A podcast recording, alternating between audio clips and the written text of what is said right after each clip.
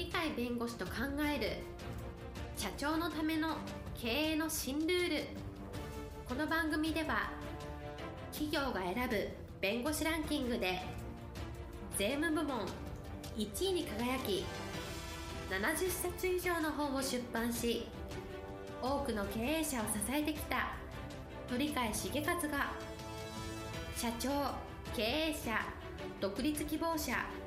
起業家のための経営の新ルールについてお伝えしていきます。それでは今回の番組をお楽しみください。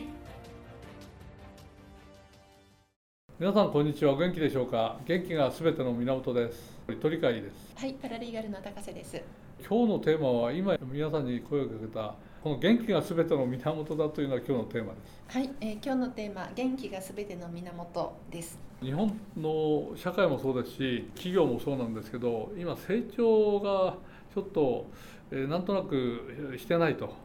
成長してるような感じだけども成長してないという感覚はおそらく持ってる方が多いと思うんですね。あのいろんな統計数字見ても他の国は意外と成長してるんだけど日本の特に企業は成長が止まったのかいというような感じ。従来だったら世界の株価時価総額が、えー、30位以内にどのぐらい企業がいますかっていう時は日本が圧倒的に多数だったんですね。今はトヨタ1社しかいないという形で日本企業はあの元気がなくなってると、これである業界では1社だけが良くてあとは全部ダメみたいな。どちらかというと少ないところがえー、よくていや大多数はダメあの成長してない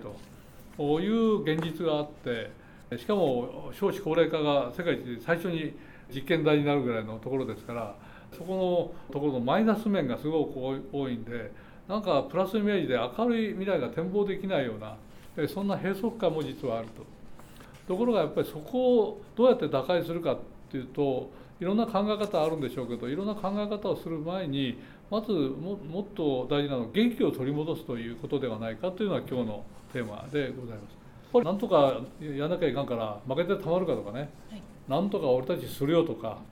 やってやるぞとかいうそういうなんか元気を出す企業元気を出す経営者みたいな方がたくさん出てきてこれは社会の中で、えー、多数派になるようなところをやっていかなきゃいかんのかなと思うんですね。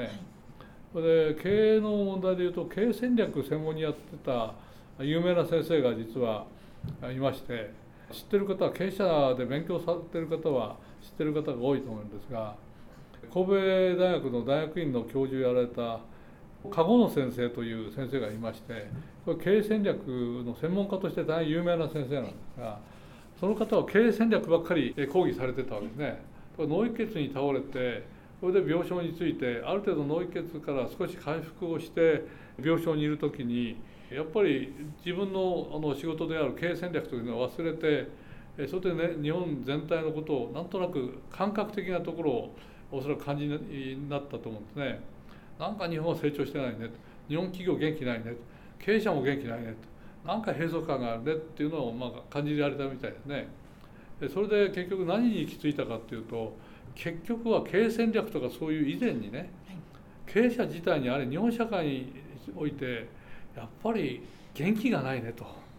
この元気がないところがやっぱり一番の原因じゃないかなっていうふうにお考えになったようですね。はい、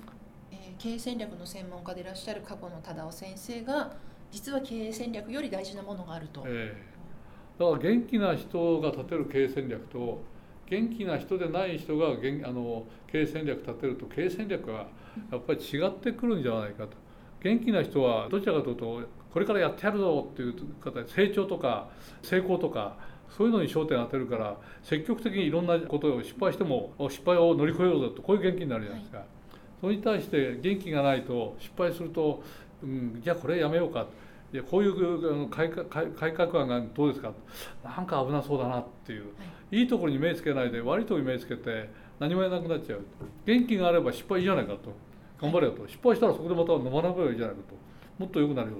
誰もやらないことだからもっといいという形でどんどんどんどん元気があればだんだんだんだん元気元気に基づいて成功の方にあるいは成長の方に近づいていくっていう可能性があるんだけど元気がないとこれに対する出費無駄になるから利益が下がるとまずいぞみたいな形でこれやめようみたいな。やめる方向やめる方向に行くから新しいものに挑戦しないと。確率の高いものに挑戦して確率の高いものってみんながやれやりやすいから競争相手がたくさん出るんでしょうけど確率が低いところにやるっていうのは他に元気な企業がないんであればもう日本国内ではこの企業しかこんなリスク取らないぞってぐらいのリスク取ったら成功したら大成功じゃないですか。やっぱりそれは元気に基づくんで結局元気な経営者が作る経営政策と元気でない人が作る経営政策がやっぱり全然違ってくるぞと成果が、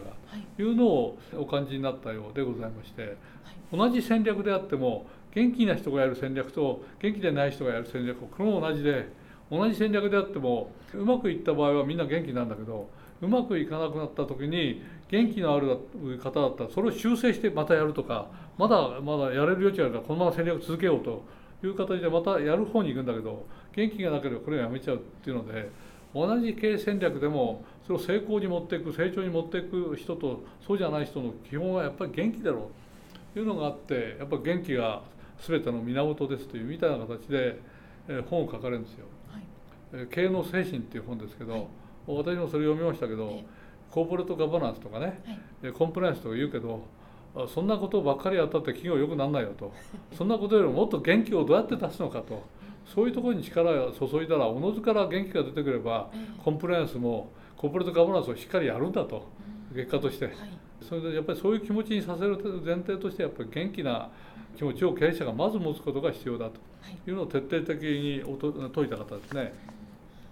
はい。えっと、経営戦略以前に元気であることが大事だということですね。えー、結局経営っていうのは経営者の人間性が出てくるので、はい、人間性の基本はやっぱり元気があるかないかとか前向きに物事を考えてるかとか、はい、あるいはやっぱり夢があって成功の方をいかにこれを実現するかとかそちらの方にあの考え方を持っていくかそうじゃない失敗したら困ったねリスク取りたくないねっていうふうにあの心の方を持っていくかってやっぱり人間性の問題だから。結局いろんな経営的な意味での手法法律的な意味でのいろんな考え方があるんだけどその根本はやっぱり経営者の人間性を高めて嫌でも成長する嫌でももっと良くなる嫌でも夢を実現しようとするというそういう方向性を持ったやっぱり経営者っていうのが一番大事なんであって技術的なとこはその後の問題であって、根本を直さないとやっぱりダメなんじゃないですかっていうのを病気によって初めて気づいたっていうことをお書きになってますね。はい、えー、今日のテーマ元気がすべての源でした。えー、今日も元気な一日をお過ごしください。はい、ありがとうございます。本日の番組はいかがでしたか？